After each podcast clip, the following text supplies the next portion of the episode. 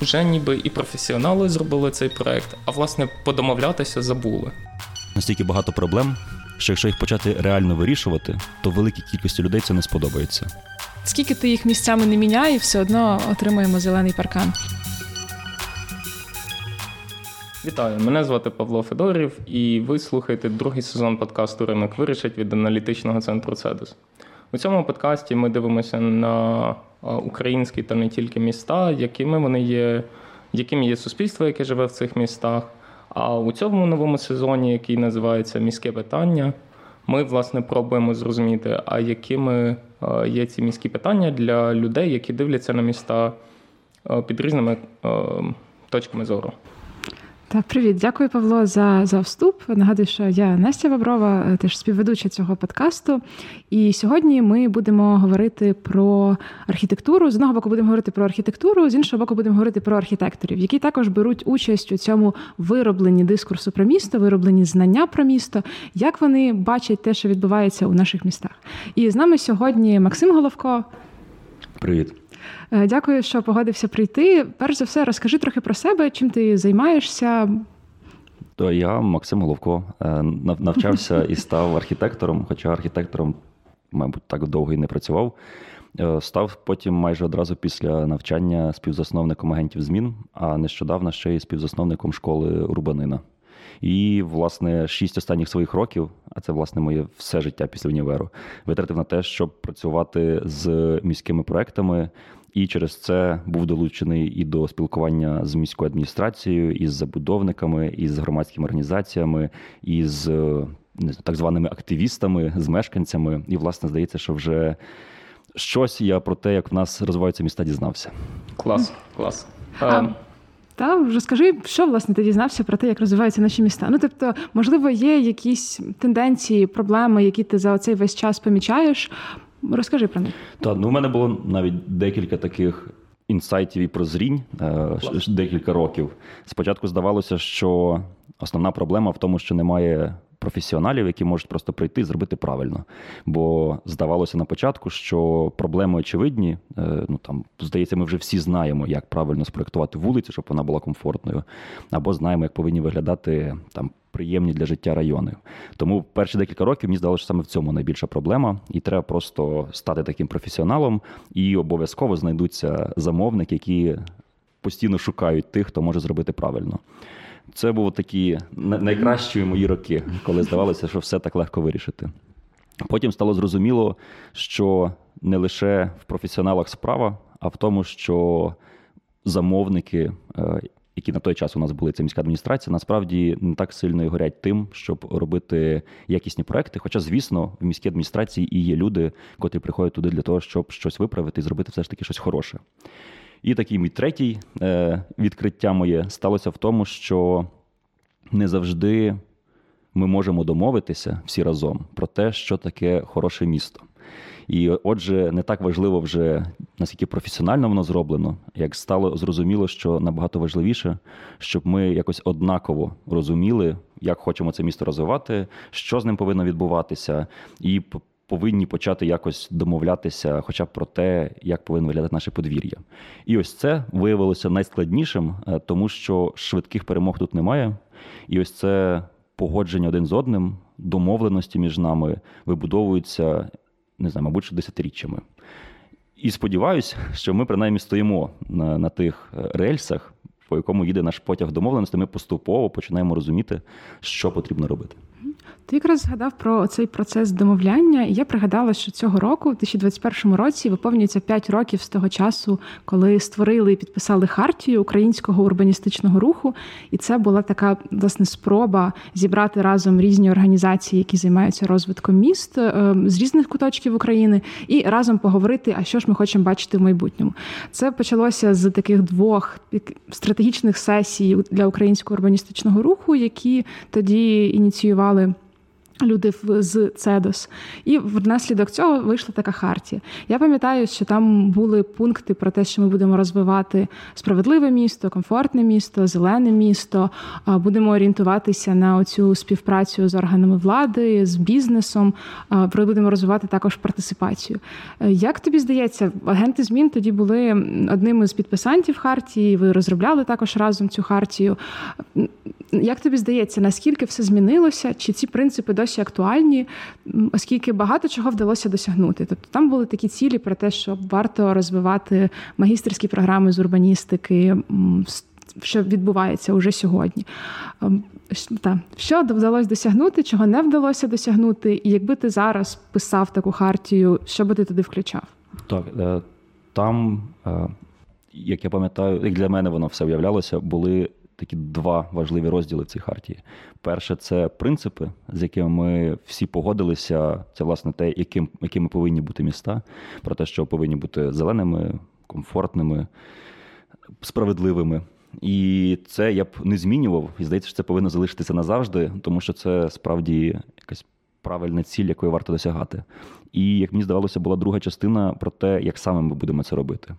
І оскільки я там був е, так не так багато в мене тоді було досвіду, то мені було найцікавіше, і так я це сприймав, про інструменти, яким це можна зробити, і партнерства, які можна було б створити, щоб це можна було впровадити. І, власне, ті як це можливо мрії або плани про те, що можна співпрацювати з міською адміністрацією для впровадження проєктів, можна співпрацювати з забудовниками для того, щоб щось змінювати. Це були саме інструменти досягнення. І ось за ці п'ять років декілька цих інструментів ми спробували, і здається, що я б їх ще раз вписав, але якось більше думав про те, як саме ці інструменти використовувати, тому що побачив, що сильно відрізняється все в залежності від міста. І оскільки мене там найбільше болить те, що відбувається в Києві, то я тут сижу і облизуюся на те, що відбувається в Дніпрі, у Львові, е, не знаю, в Чернівцях власне в багатьох інших містах, але не в Києві. Е, тому здається, що ці інструменти є сенс використовувати. Але я б сидів би набагато довше думав, а як саме їх впровадити в Києві, щоб це справді дало якісь радикальні зміни. Тому що тут ми все ще плентаємося десь там у хвості і просто дивимося, як воно відбувається десь. Прилипши до вітрини, дивимося, як там в в, ці, в крамничці хтось купує собі цукерки. Так, це такий міф про те, що Київ е, столиця всього, столиця всіх рішень і інновацій. А насправді, виїжджаючи в будь-яке інше місто, я от на днях була в Тернополі і гуляла прекрасним величезним озером посеред міста з зручною набережною, і ну мені було заздрісно. Кияни, припиніть, що відбувається. Так, але я хотів би додати те, що стосується Києва, в тому, що мені насправді було б ок, якби ми домовилися, що саме це є ціллю розвитку Києва. Ну, умовно, не здорове життя, не не знаю, не пріоритет пішоходів, але щоб я чітко розумів, окей, Київ знайшов свій шлях, е, свій шлях активного розвитку, е, і ми принаймні чітко це артикулюємо, і в нас немає якихось двох картинок, тому що по тим рішенням, котрі відбуваються, ми бачимо, що він якось розвивається з точки зору там збільшення прибутків, е, якогось комфортного життя для окремої частини людей. Але при цьому в нас в офіційних документах е, говоряться красиві слова про те, що пріоритет пішохода, про те, що справедливість, про те, що, звісно, екологія, там чистий Дніпро, багато парків і скверів. І ось через ці два різні підходи складно якось зорієнтуватися і простіше сидіти і дивитися, що відбувається. Можливо, колись воно якось об'єднається і стане очевидним, куди ми рухаємось. Та можливо, ми вже насправді досягли цього комфортного міста, просто не для нас. А які, на твою думку, ну, типу, ключові проблеми? Чому власне існує цей розрив між якимись очікуваннями і тією дійсністю, яка в нас є сьогодні. Тобто декларативно ми ставимо якісь, е, скажімо, не ми, а міська адміністрація і управлінці, які сьогодні при владі ставлять якісь цілі, але насправді втілюють зовсім інші політики. Да. Мені здається, що проблема в тому, що в нас настільки багато проблем, що якщо їх почати реально вирішувати, то великій кількості людей це не сподобається. І здається, що простіше поки що е, продовжувати розказувати про те, що ще трошки почекаємо, і в майбутньому буде краще.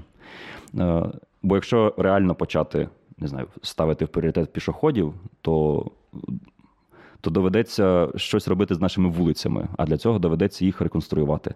А для цього доведеться спілкуватися з мешканцями, які на цих вулицях проживають. А для цього доведеться разом з ними ухвалювати рішення про те, як це повинно все функціонувати, чим ми тут будемо займатися. Тому це складний процес. Е, набагато простіше казати про те, що Київ найзеленіше місто Європи, е, і в нас щороку відкривається новий сквер і парк, з яким складно сперечатися. Е, навіть я не можу сказати, що відкриття нового парку це погано саме по собі.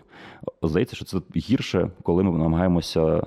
Порівняти, а що варто було б можливо зробити замість реконструкції парку, можливо, створити якусь нову сучасну школу. Але до цього ми не доходимо, тому що все ще десь там обговорюємо майбутні мрії, а не реальні проблеми. І от з тими реальними проблемами е, теж, здається, є складність в тому, що вже здається, якісь очевидні проблеми, які нам прям кричать, що це відбувається. Е, нарешті там не знаю, з'явилися датчики повітря, і ми такі: о, в нас проблема з повітрям.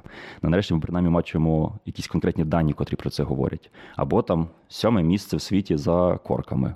О, це ми здається теж вже усвідомили. Але є велика кількість проблем, про які ми навіть не здогадуємося, тому що або про них не так голосно розказують, або в нас немає чітких даних про це. Е, не знаю, наприклад, про останнє, що пам'ятаю з новими, коли було під час нового року холоди, е, позамерзало, і стало питання про бездомних, безхатченків.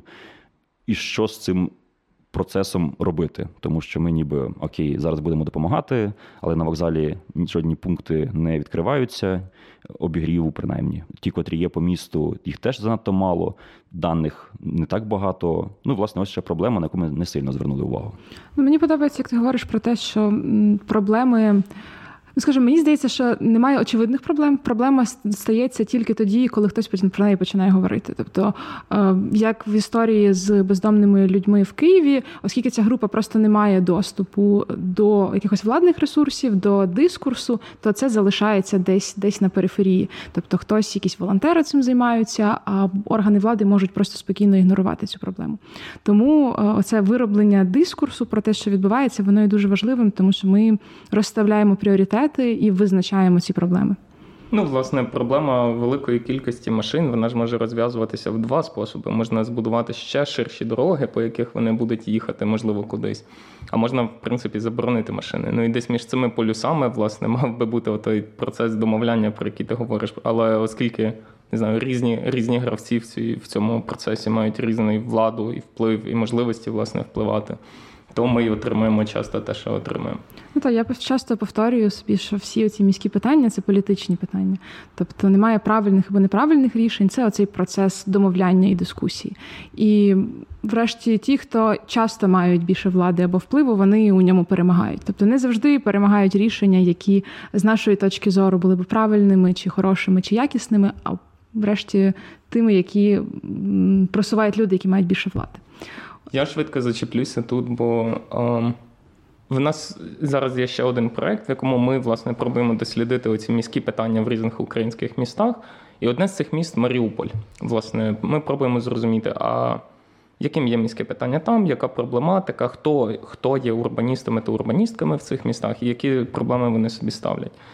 І спершу ми дивилися власне із е, людьми з Маріуполя на питання того, а як зелені рухи, наприклад, можуть взаємодіяти із робітничими рухами на заводах тощо. Але разом з тим виникла така нагальна проблема е, будівництва університету. І здавалося би, типу, хороший університет, гарний проект, чудово, Метінвест інвестує. Е, не тільки в якість самого місця, а власне і в самих людей, щоб вони отримували потенційну там освіту. Але за цим всім якось забули власне спитати громаду.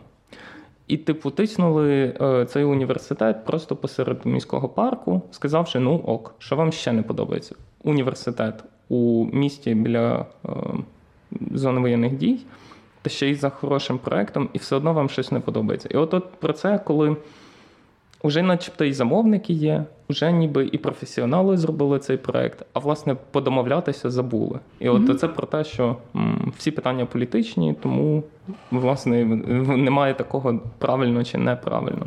Я додам коротко власне контекст цієї історії. Можливо, хтось не знає. На початку березня в Маріуполі презентували проект нового політехнічного університету, який фінансує компанія Метінвест, і його планували збудувати в міському парку на місці літнього кінотеатру, який зараз не працює. Цей літній кінотеатр уже декілька років тому віддали у приватну власність Ахметову і Метінвесту.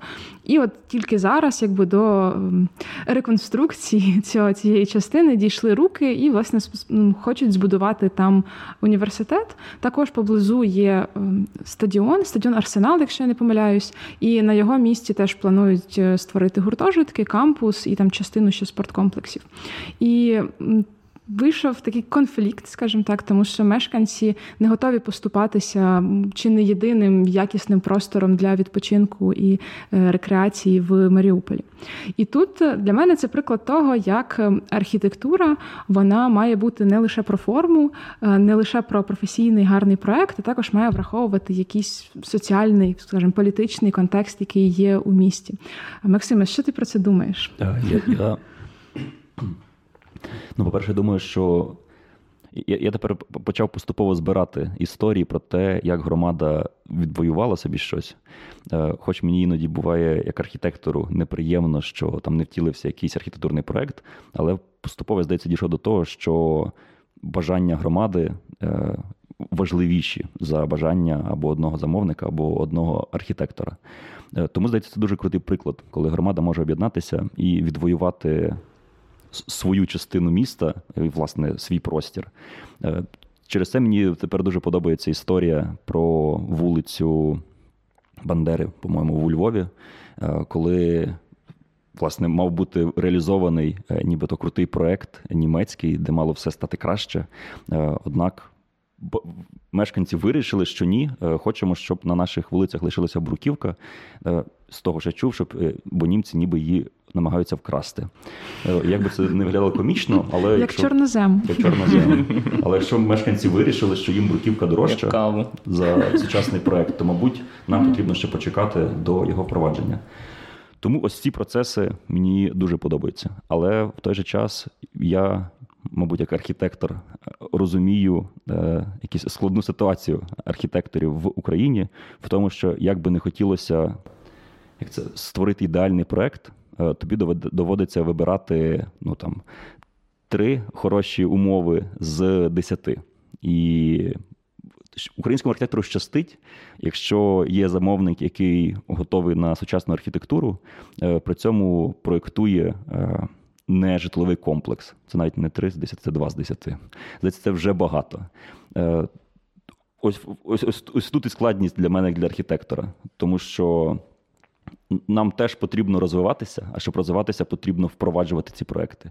І от я так стою на цих, е, як вандам, між двома вантажівками: з однієї сторони бажання громади, а з іншої бажання архітектора. Ну от я згадав інший не ЖКшний проект, який е, в Києві це власне ем, реконструкція будинку культури за гроші корпорації Рошен, де перемогла, здається, норвезьке архітектурне бюро. Чудовий проект, дуже добре виглядає. Я більш ніж впевнений, що в принципі там не буде якихось.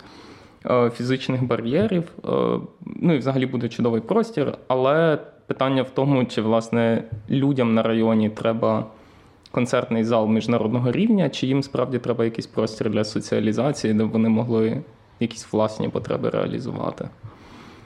Так, тут цікаво, мені здається, що питання в тому, хто повинен це сформулювати. Е, і я як це усвідомив те, що за це повинна відповідати адміністрація котра власне повинна була б запроваджувати процеси е, обговорення е, з людьми, вибудови їхнього бажання того, як вони планують розвиватися, власне, створення подібних е, процесів не лише не знаю, в центральних районах, але в принципі в всіх районах Києва. І ось в нас тут величезна прогалина. І здається, що саме через відсутність подібних процесів стратегічних зі сторони адміністрації ми стикаємося один з одним е, під час таких проєктів. Тому що і сучасний концертний зал для Києва здається дуже круто. І бажання мешканців важливі, е, але десь воно розірвалося в просторі. І якби не знаю, років п'ять назад подібні процеси відбулися, громада. Обговорила, що їм потрібно, і знала про те, що є варіант, що в них може з'явитися подібний концертна зала, то здається, все могло б піти зовсім іншим чином, тому що всім це б сподобалося. Ну, це знову про історію про пріоритети, тому що що в як в прикладі з Метінвестом і університетом, так і у прикладі з Рошеном і концертним залом є ще третя сторона сторона довкілля та екології, тому що Метінвест, врешті, ем, робить свій вибір на користь будівництва іміджевого проекту, будівництва університету, а не на модернізацію заводів. Про що вже неодноразово наголошували і екологічні активісти в Маріуполі, і навіть представники представниці органів влади. Тому що всі терміни про по модернізації заводів провалені. Це основний, скажімо, забрудник в Маріуполі, і вони вирішують робити щось на покращення свого іміджу, але не таке, яке буде справді важливим. Те саме в історії з Рошеном, який є одним із найбільших забрудників, в тому плані, що е, пакування солодощів Рошен це е, ну ледь ледь не пепсі в українських містах, тобто його дуже багато. От. І Павло? Ну, я думаю, все ще про ем, те, як адміністрація не спроможна виробити ці правила гри. Водночас я повертаюся до нашого першого сезону, де ми говорили, що часто розмова про правила гри в українських містах зводиться до бажання встановити одне правило: хто має гроші, той і правий. І отут, власне, бізнес є бізнес. Бізнес є бізнес, так. Е, І тут, власне, питання до до тебе, Максиме, скоріше про те, а як би ти описав цей міський контекст, в якому, власне, ви дієте, які стосунки у вас із адміністрацією, із бізнесом, із там, я не знаю, громадами, в яких ви робите якісь проекти? Угу. Тут відповідь в тому, що контекст, в якому ми почали існувати. Мені Можливо, здається, як він змінювався, так, я не знаю. якщо Мені так. здається, що основний принцип, е, за яким міські адміністрації зараз розвиваються, е, який я для себе вловив в їхніх діях, це швидкі перемоги. Вау-ефект. Вау-ефект, да, це круто, коли ще є вау-ефект. Е, це тоді здається. Супер перемога е, для міської адміністрації. І ось ці швидкі перемоги мають е, умови. Тобто, якщо ми чуємо про якийсь проект, який з'являється, тобто нам про нього розповіли, зазвичай це означає, що він вже ось ще трошки буде реалізований. Тому що немає віри в те, що в нас можуть вибудовувати стратегічні проекти, де там за три роки до того, як подумають про те, що це варто втілювати, почнеться розмова. І ось цей принцип того, що в нас втілюється все дуже швидко, е, майже одразу, вплинув на те, як ми почали підходити до власних проєктів. Оскільки проблема швидких е, рішень в тому, що ти не можеш зробити їх якісно. Однак, це коли вже приходять якби, питання до того, коли впроваджують. І другий важливий аспект міських проєктів в тому, що у міської адміністрації проєктів немає.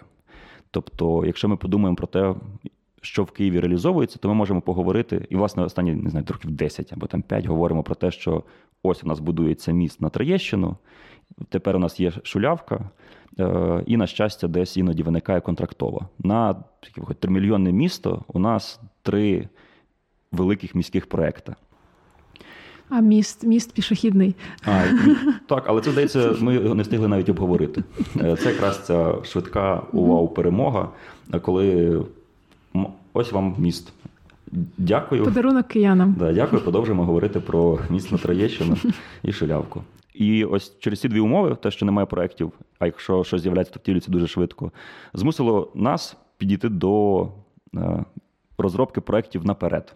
Угу. Тобто тепер моє особисте завдання не в тому, щоб піти і домовитися про якийсь проект, який можна було б зараз втілити, а в те, що передбачаючи, які проекти можна було б в Києві в майбутньому реалізувати, підготуватися до них заздалегідь. Е, витратити декілька років для того, щоб дослідити, для того, щоб обговорити, для того, щоб розробити концепцію, яку потім знову можна виправити. От саме за цим підходом ми зараз власне діємо в школі урбанина, тому що Очевидно, що колись в Києві е, доберуться до Бесарабської площі, тому що пройшло 15 років, е, розмови все ж таки дісталися до контрактової. Очевидно, що колись, там років через 15, в Києві доберуться до вокзальної площі. Можливо, це навіть станеться швидше, тому що ось вийшов тендер у Київпастранса про те, що справді вокзальну площу будуть реконструювати. І ось такі зараз ми, як як ворожка з цим з кулею, дивимося в майбутнє, намагаємося передбачити, що буде відбуватися, і спробувати ці дії передбачити і підготуватися до них. Ось це якась така особливість тепер нашої роботи в Києві в тому, щоб напрацьовувати проекти наперед, е, сподіваючись, що колись вони будуть комусь потрібні. Це такий підхід, мені здається, хто багато хто використовує. Ми в це досі теж так робимо з нашими дослідженнями. Е, іноді це якісь дослідження, які зараз там не актуальні, вони нікому не цікаві.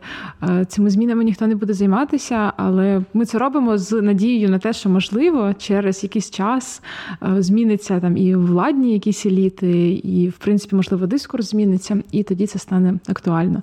Тобто, це якась така, мабуть, якийсь такий контекст, в якому працюють усі і громадські громадські організації і якісь активісти. Я просто хотів би додати, що здається, така стратегія безрезультатною і трохи наївною. Але оскільки в нас вже пройшло 6 років, того як ми працюємо, вона потроху починає працювати.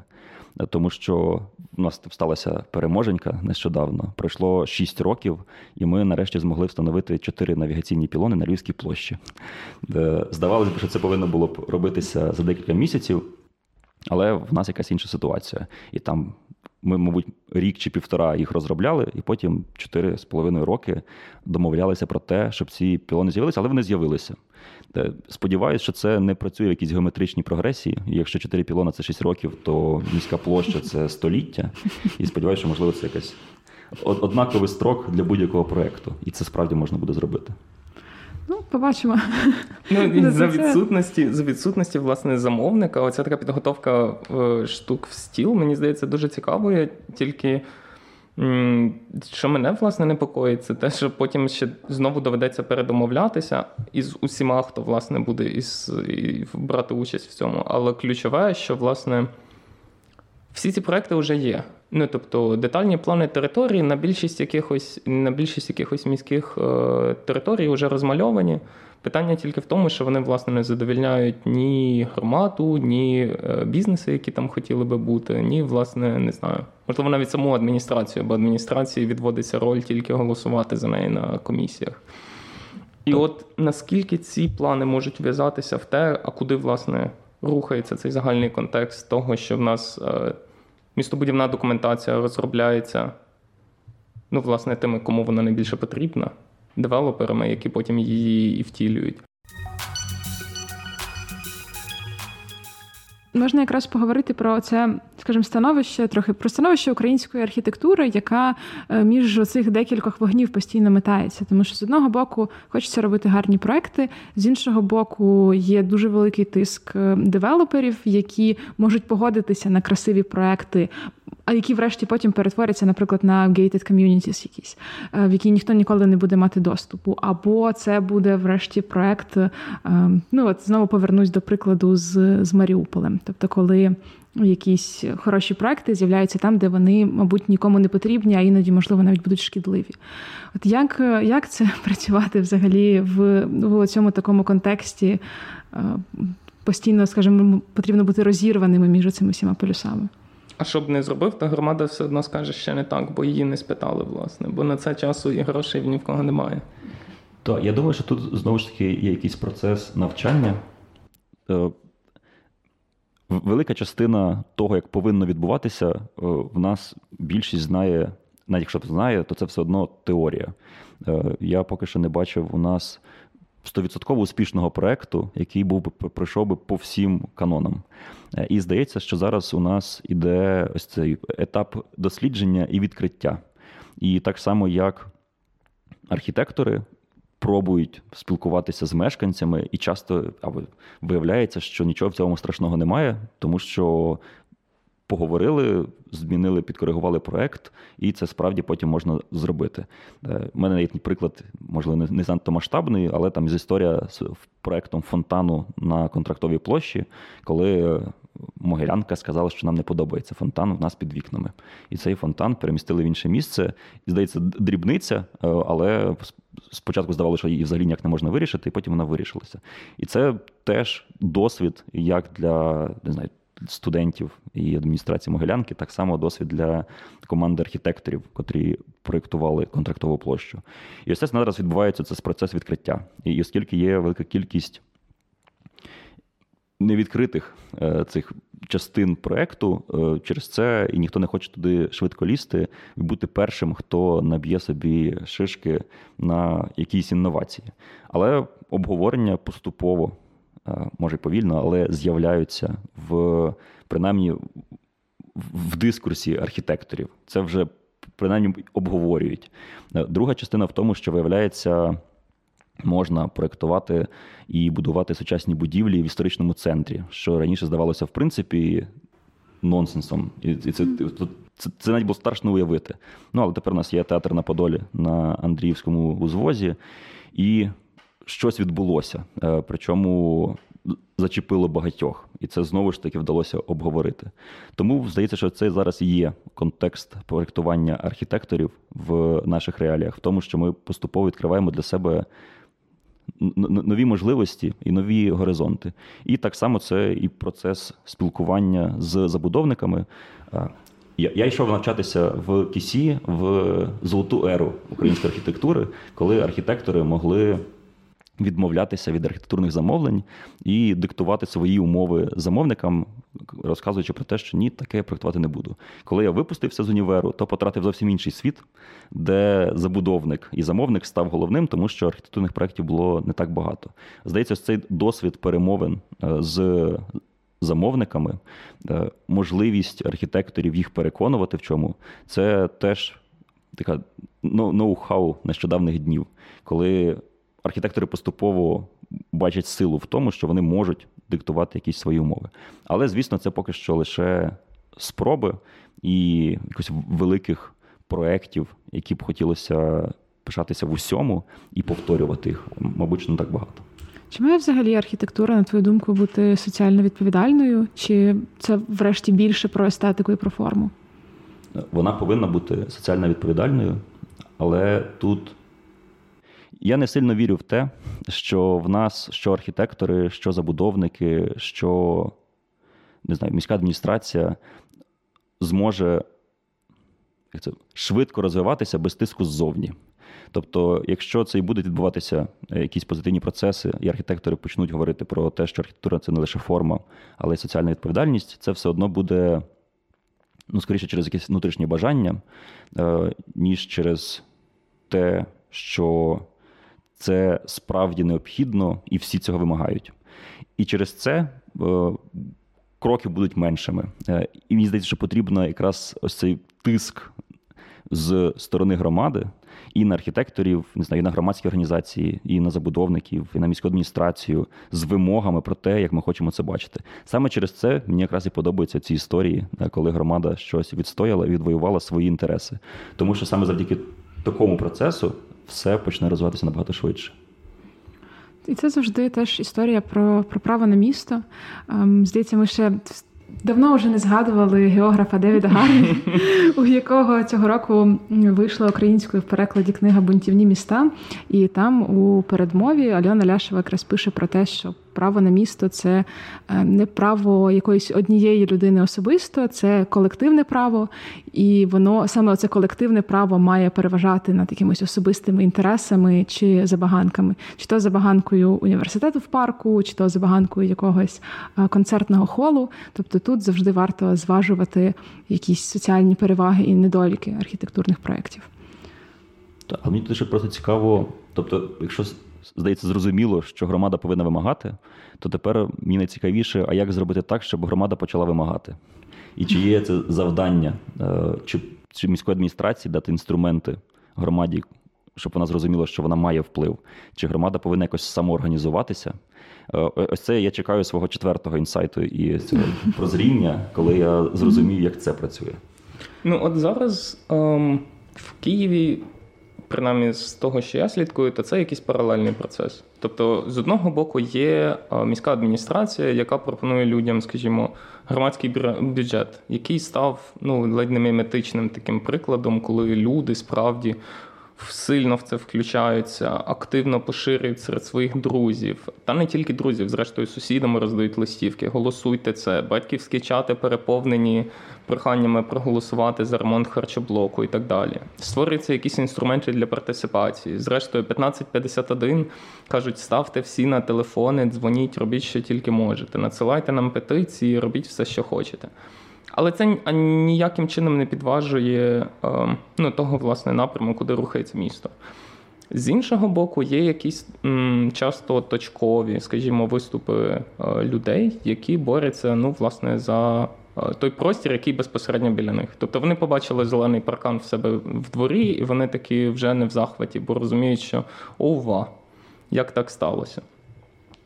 І оці два процеси, мені здається, ніяк не перетинаються. Ну, тобто, з одного боку, адміністрація пропонує якісь одні інструменти, але залишає за собою право ставити зелені паркани. З іншого боку, людям ем, ну, не залишається іншого виходу, крім як виходити, власне, валити ці паркани. І часто оця громада, яка має начебто активізуватися, ну, нема в людей ресурсу на це. Ну, тобто, попросту в них може не бути часу або знання, або ще чогось. І звідки цей ресурс має взятися, теж не зрозуміло. Ми в попередньому якомусь епізоді говорили про те, що власне.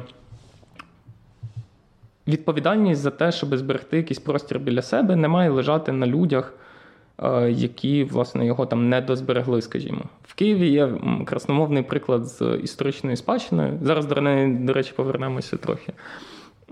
Коли Виходить так, що от кияни не догледіли історичну спадщину, киянам байдуже, а потім ще й йдуть закиди на те, що а та власне це не ті якісь кияни, або ще щось таке, типу, яким байдуже на цю історичну спадщину, а це просто Е, хтось, кому все одно на не знаю, історичний історичний образ міста.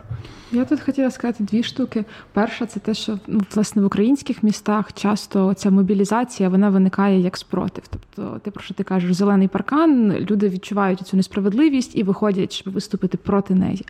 Ем, а з іншого боку, оці механізми партисипації, які є, ну тобто вони є. У нас теж було дослідження в Цедосі декілька років тому про е, взаємодію органів влади і громадських організацій там в декількох містах, в Києві, зокрема, є там близько 20 інструментів, як можна брати участь в прийнятті рішень в Києві. Там якісь громадські ради, от этот громадський бюджет, ще там щось. Але врешті це дуже обмежене поле, на яке ти можеш впливати. Тобто ти можеш вплинути на невеличкий проект, і це, звісно, це перемога. Тобто мені не хотілося б знецінювати якусь таку партисипацію і такий вплив.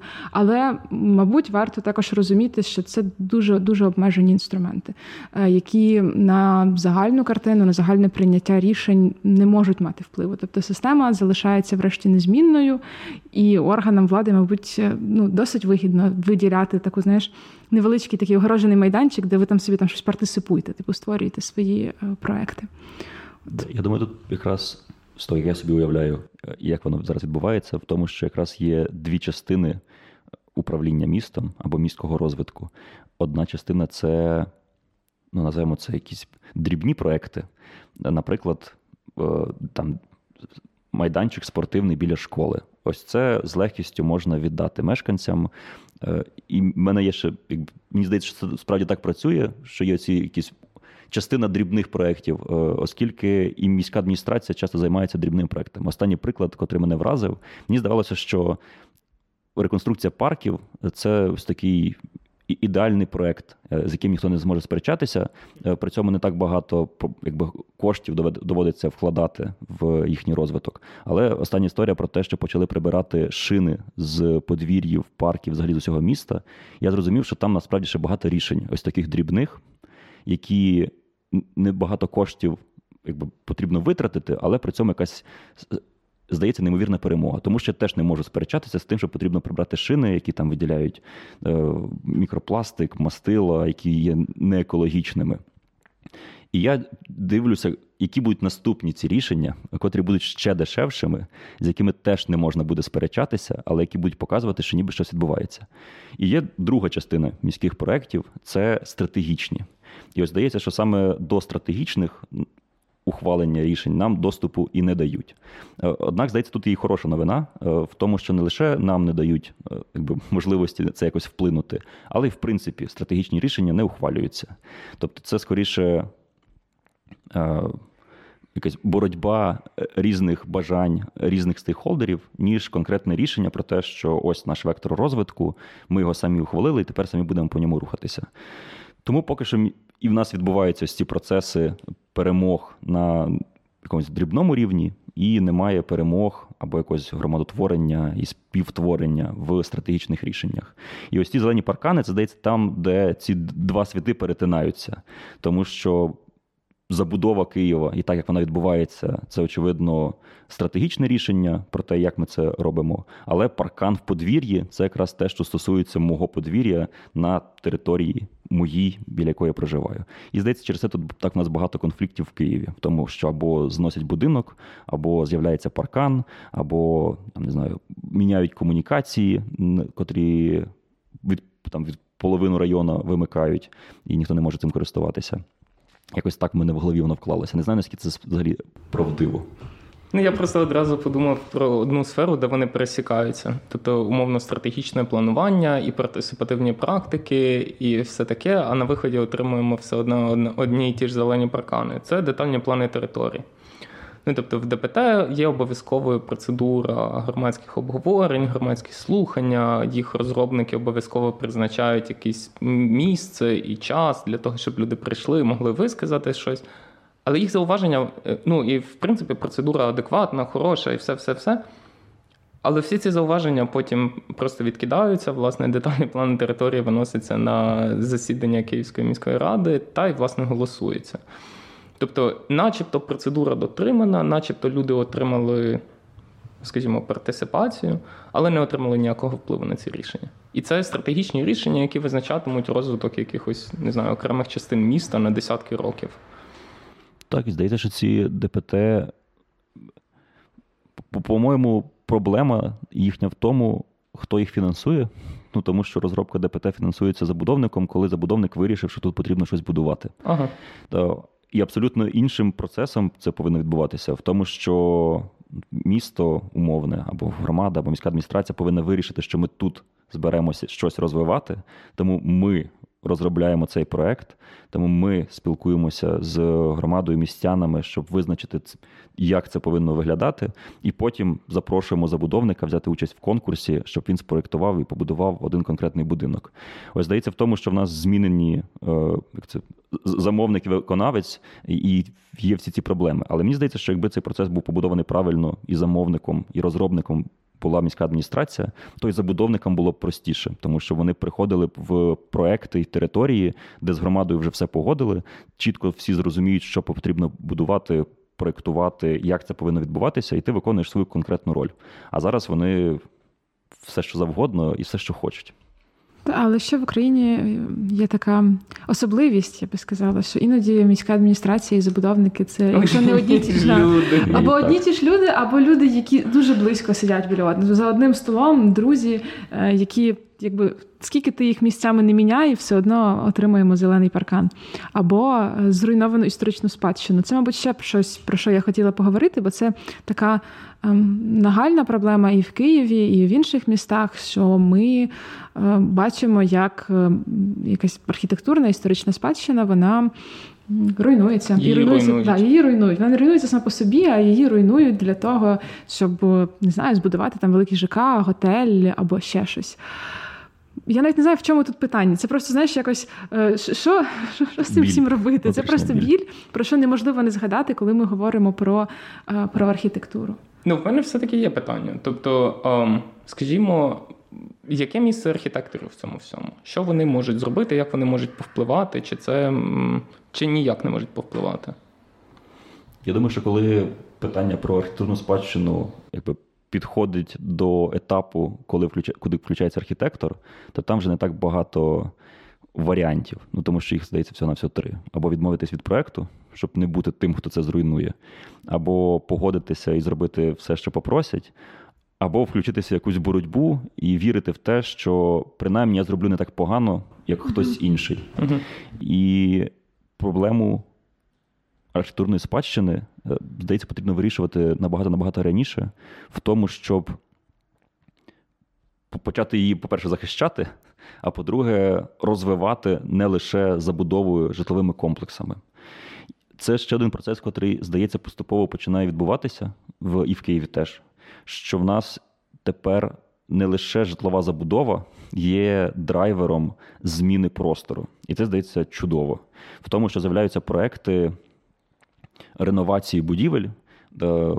Під час якого там просто, наприклад, з'являється готель е, в будинку, який був чотириповерховим, так чотириповерховим і лишився. І здається, ці приклади, що можна, що бізнес може бути успішним в в таких складних умовах реновації і реставрації будинків, може показати іншим не знаю, бізнесменам, забудовникам, що цим справді можна з цим можна справді працювати. Бо зазвичай з того, що я чув як архітектор, в тому, що дуже дорого утримувати будинок. Е, історичний ще дорожче його реконструювати, е, то і це економічно невигідно. Але здається, що це може бути вигідно, просто не так вигідно, як побудувати свічку на місці будинку Уткіна. Ну, я би хотілося б мені ще мати е, в цьому всьому процесі мати ще один крок вперед, коли ми, як місто, в принципі, не керуємося лише якимось питанням економічної вигоди і прибутковості. І тобто, коли не стоїть питання лише е, готель або житловий комплекс, а коли ми також маємо можливо ем, щось, що буде мати якусь соціальну важливість, тобто, наприклад, збереження кінотеатру, е, як в Києві, ми знаємо з цим теж трошки ем, є така особливість, є така проблема з збереженням культурних просторів. Тобто, коли ми е, не тільки посилаємось на те, скільки прибутку нам може принести ця земля, і не лише забудовники і бізнесмени мають в цьому останнє слово. Ну, я одразу згадав про нашу попередню розмову, власне, про важливість оцієї соціальної функції. Зрештою, ем, напроти нашого офісу є будинок, в якому раніше був гуртожиток Київського річкового порту, а тепер там будуть коворкінги, бо людей повикидали десь із нього і попереселяли. Готель на Печерську це колишній гуртожиток інституту Патона, з якого людей виселили силою, найнявши тітушок, повимикавши їм комунікації. Ну тобто можна працювати з історичним середовищем, але ну працювати з людьми це набагато важливіше. Угу. Тому що, врешті, в цих двох прикладах, які ти згадуєш, зовнішній вигляд будівель, ну якщо змінився, то врешті на краще змінився. Тобто вони стали виглядати акуратніше, там сучасніше, ще якось, але от е, сама соціальна функція, вона здається постраждала. Архітектори, зачищаючи місто під себе, не забудьте не зачистити людей. Але тут, здається, є ще Просто згадавши про історичну спадщину і, в принципі, uh-huh. архітектуру і будівлі, з якими ми працюємо, їх, здається, теж можна розділити на дві частини. Власне, будівлі, котрі вже продали, е, і це питання про те, як ми працюємо з їхніми власниками, і будівлі, котрі лишилися ще у міської адміністрації, у громади, комунальні, котрі ми можемо якось розвивати. І ось тут, здається, є проблема в тому, що міста не розвивають хоча б те, що вони мають. І те, що відбувається точно в Києві, намагаються якомога швидше продати. Тому що зараз у нас існує е, думка, можливо, правдива, в тому, що міська адміністрація не здатна розвивати свої об'єкти, і тому. Там здається, що очевидним рішенням віддати бізнесу, котрий, звісно, зможе е, зробити це на краще. І ось це здається важлива відмінність в тому, що міська адміністрація навіть не вірить те, що може щось змінити. Очевидно, там є інші е, якісь причини, чому варто це продати забудовникам. Однак, здається, ось це для мене було най таким сильнішим відкриттям, що це працює саме так, а не навпаки. Бо здається, що правильно міська адміністрація навпаки повинна була б собі забирати будинки, забирати якомога більше для того, щоб це контролювати, і для того, щоб це розвивати так, як вона вважає за потрібне, робити це справді інструментом справедливого міста, а не просто віддаючи на поталу бізнесу. Тут одразу теж зачеплюсь за дрібничку. Ну, власне, адміністрація може спрямовувати ці гроші на історичну спадщину, але якщо так вирішить громада, скажімо, в Києві катастрофічний стан з житлового фонду. Капітальні ремонти в нас не не проводяться вже десятиліттями. Більше того, гроші на них не відкладаються. Тобто, якщо б, наприклад, виникло питання ремонтувати там, скажімо, частину якоїсь історичної спадщини, щоб в центр міста приїхали ще трохи туристів і залишили тут гроші, чи власне ремонтувати е, якісь будинки в спальних районах, то це теж власне політичне питання, і що з ним робити. Давай трохи до сьогодення і е, майбутнього. Власне, Як би ти сказав, ви себе зараз позиціонуєте як агенти змін? Та чи ви активісти, чи ви професіонали, чи ви консалтинг? Тобто, хто хто такі зараз агенти змін? Раніше нам було досить легко відповідати, бо ми були просто дизайнерами. uh Але за ці декілька років ми вже і дослідники, е, ми вже і архітектори, е, і тепер такої простої відповіді немає. Е, ми точно ще громадська організація, але те, що змінилося за 6 років, в тому, що ми сильно розрослися. Стало зрозуміло, що нам цікавий не лише дизайн, і тепер ми вже більше, ми скоріше вже як три команди, чотири, кожна зі своїм напрямком, е, котрий хоче реалізовувати. Тому ми тепер така чотириголова гідра, ніж якась одна конкретна організація. Наз... Назви їх, будь ласка. Да, ну власне є наш напрямок е, зі школою урбанини, е, котрий стосується більше міського планування, міського дизайну.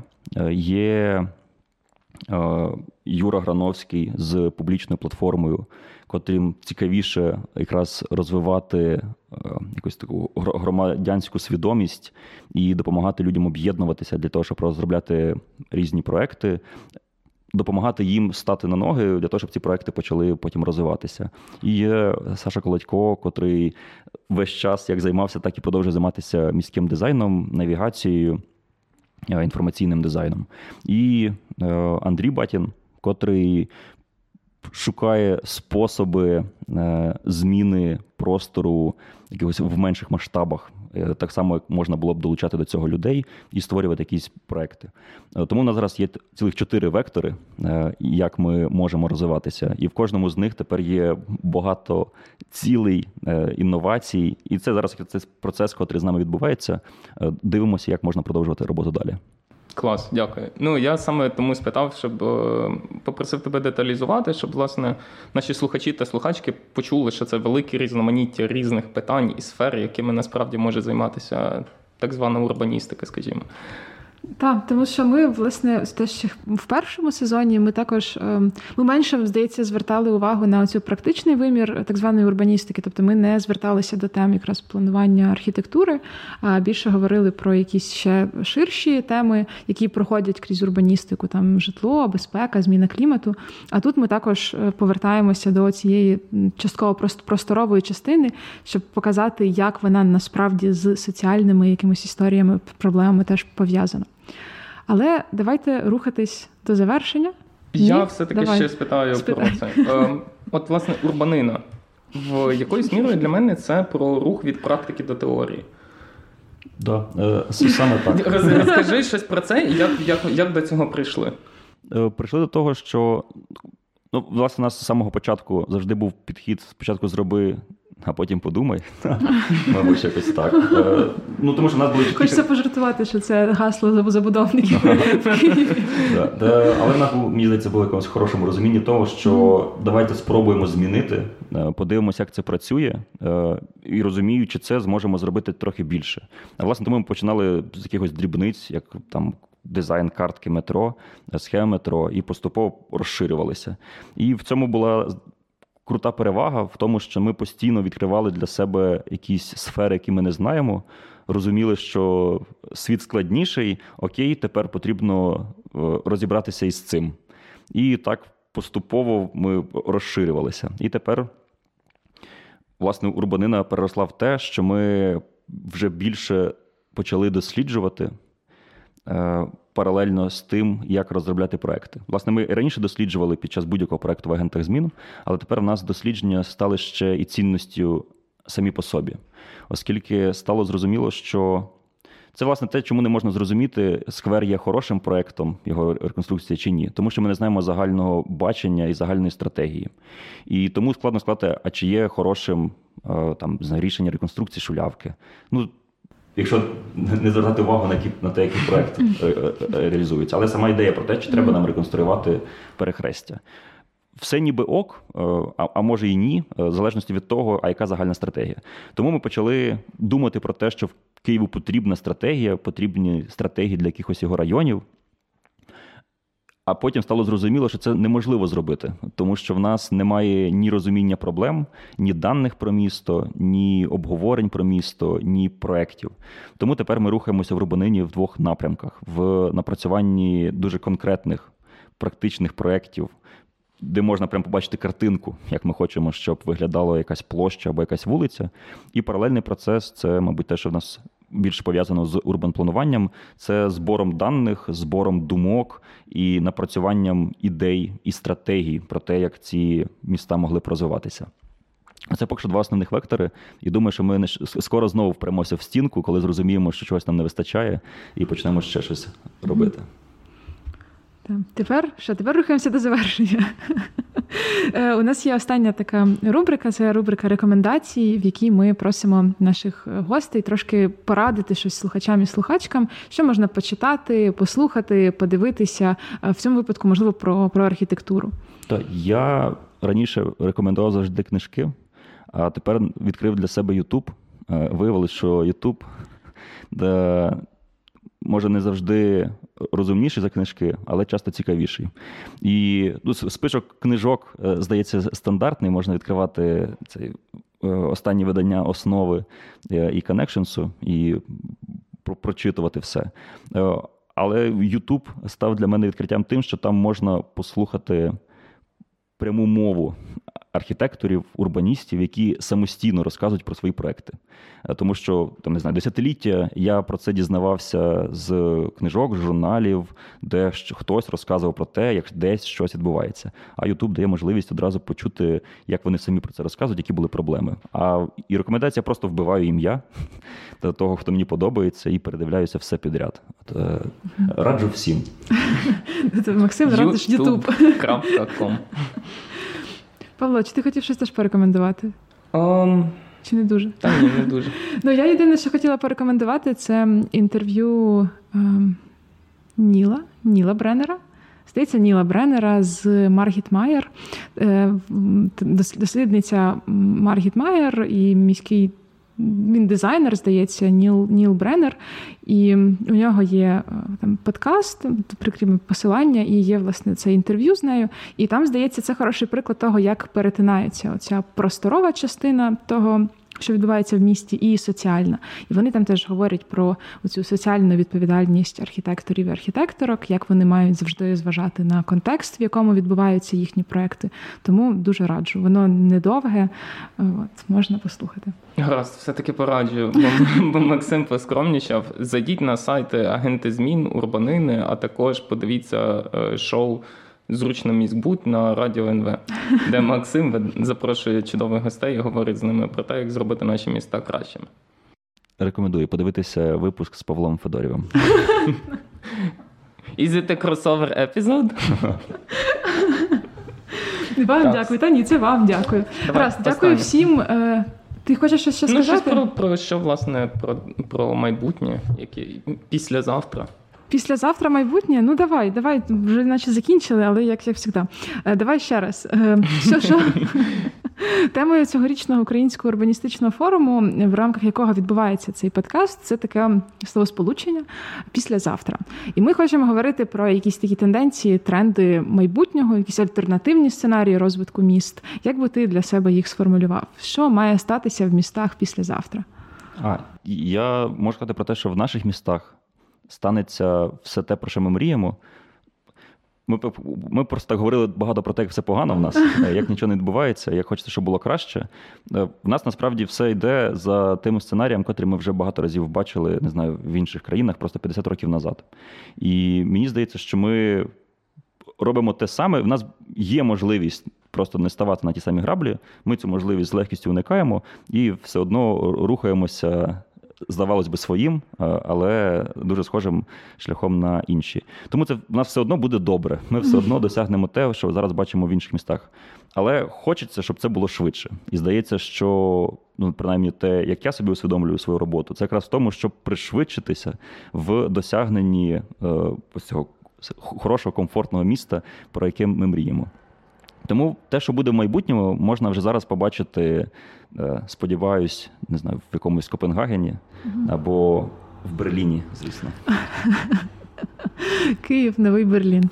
Раз, дякую всім. Дякую, Максиме, що погодився прийти до нас і розказати про це все. Дякую нашій звукорежисерці Катерині Бабич. Павло, дякую тобі теж. До нових зустрічей. До нових зустрічей. Бувайте.